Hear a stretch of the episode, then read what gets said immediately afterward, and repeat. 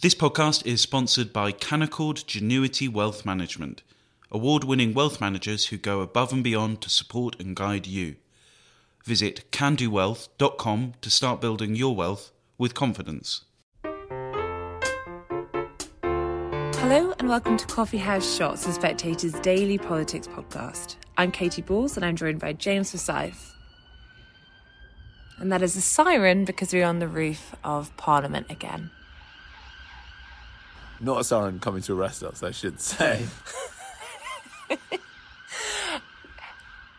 Okay, James. So last night we had the BBC debates, and we did a podcast at the time, um, looking at what it ultimately meant.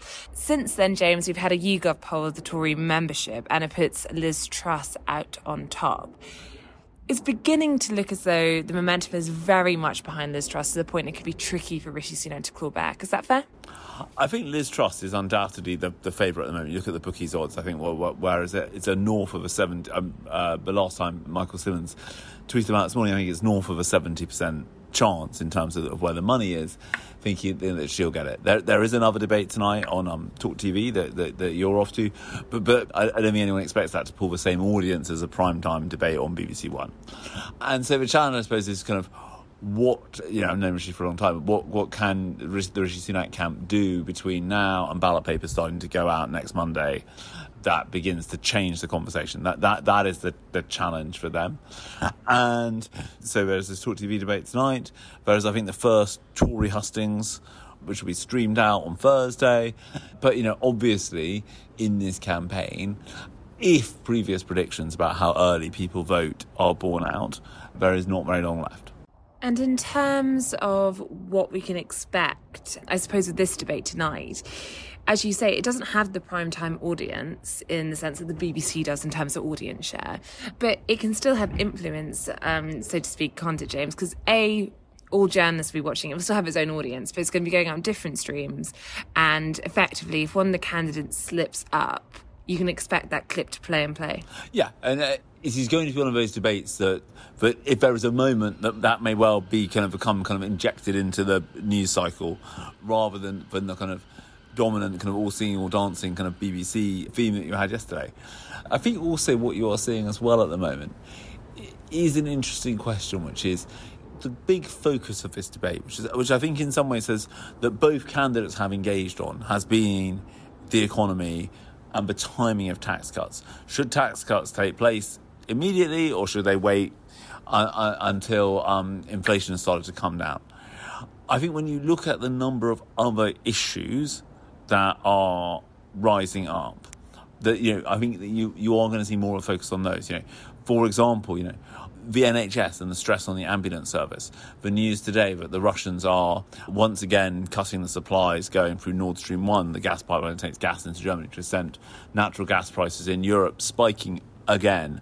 You know, the news of how close London came to having a blackout last week and, and, the huge price that had to be paid to a Belgian power plant to, to avoid that.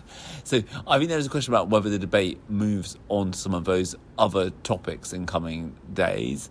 And then I think there is also uh, the, the other question, which is do we see any sign of the two candidates kind of dining it back. I don't think we are at the moment. I mean, Liz Truss was saying today that, continuing on the same, you know, on the, the Rishi Sunak economic course would be a disaster for, uh, correct me when I go wrong, she say homeowners, business and workers, which left you wondering who she didn't think it would be a disaster for.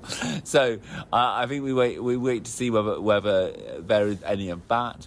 And also, I think the other question, I suppose, is where things end up landing with Boris Johnson, who still is this huge figure at the Tory feast, if you suspect it, which is you know, had the story yesterday about how Peter Cruddas, the, the Tory donor who Boris Johnson ennobled, who's organising this petition, essentially thinks that Boris Johnson encouraged him to keep going and trying to get more names on that.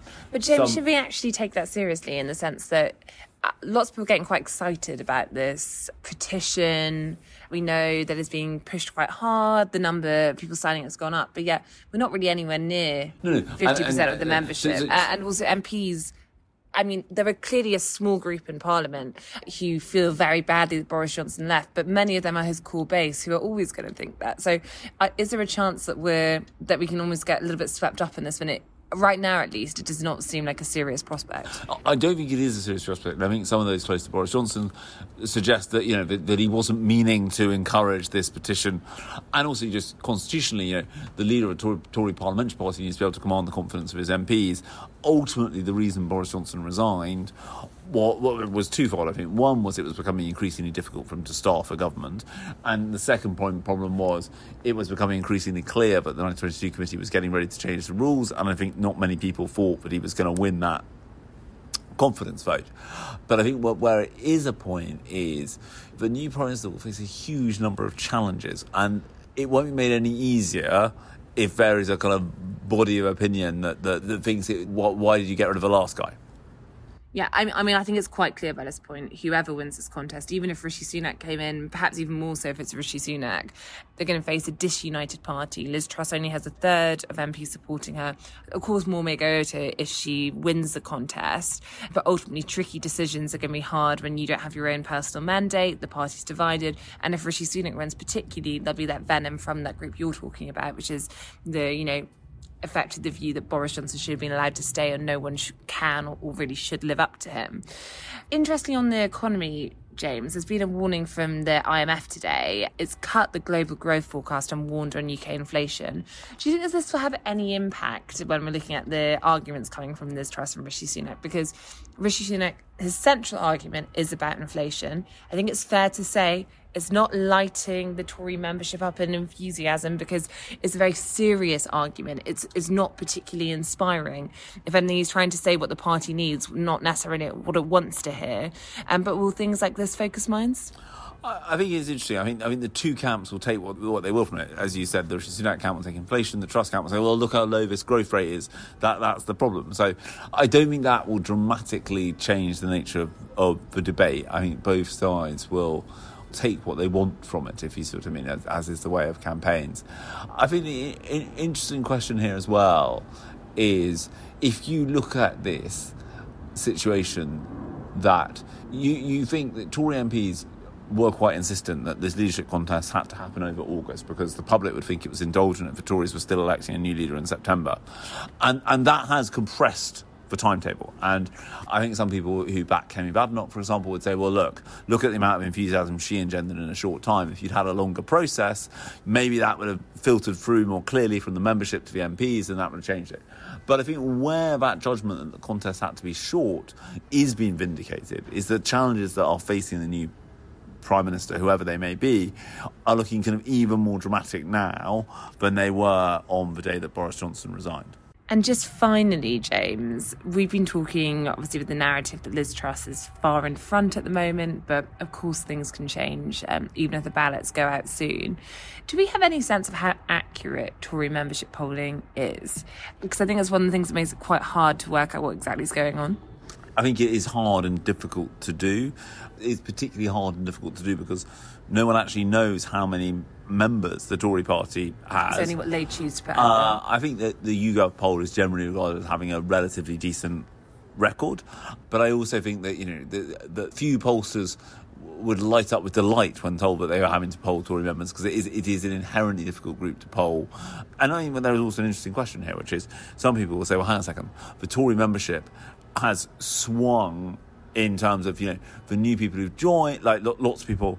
So you know this is an argument made by the, the, the Tory peer Lord Hayward, who's a bit of an expert on polling. He says, "Well, hang on a second, this membership is in is in flux because various people left because they perhaps didn't like Boris Johnson or whatever, and various other people joined because of that. So the membership may be in a different political place than it was even at the time of the last contest."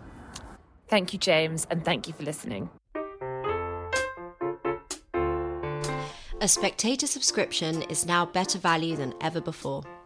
As a new subscriber joining today, you'll pay just £1 a week for unlimited online and app access in your first year. To subscribe today, go to spectator.co.uk forward slash unlimited.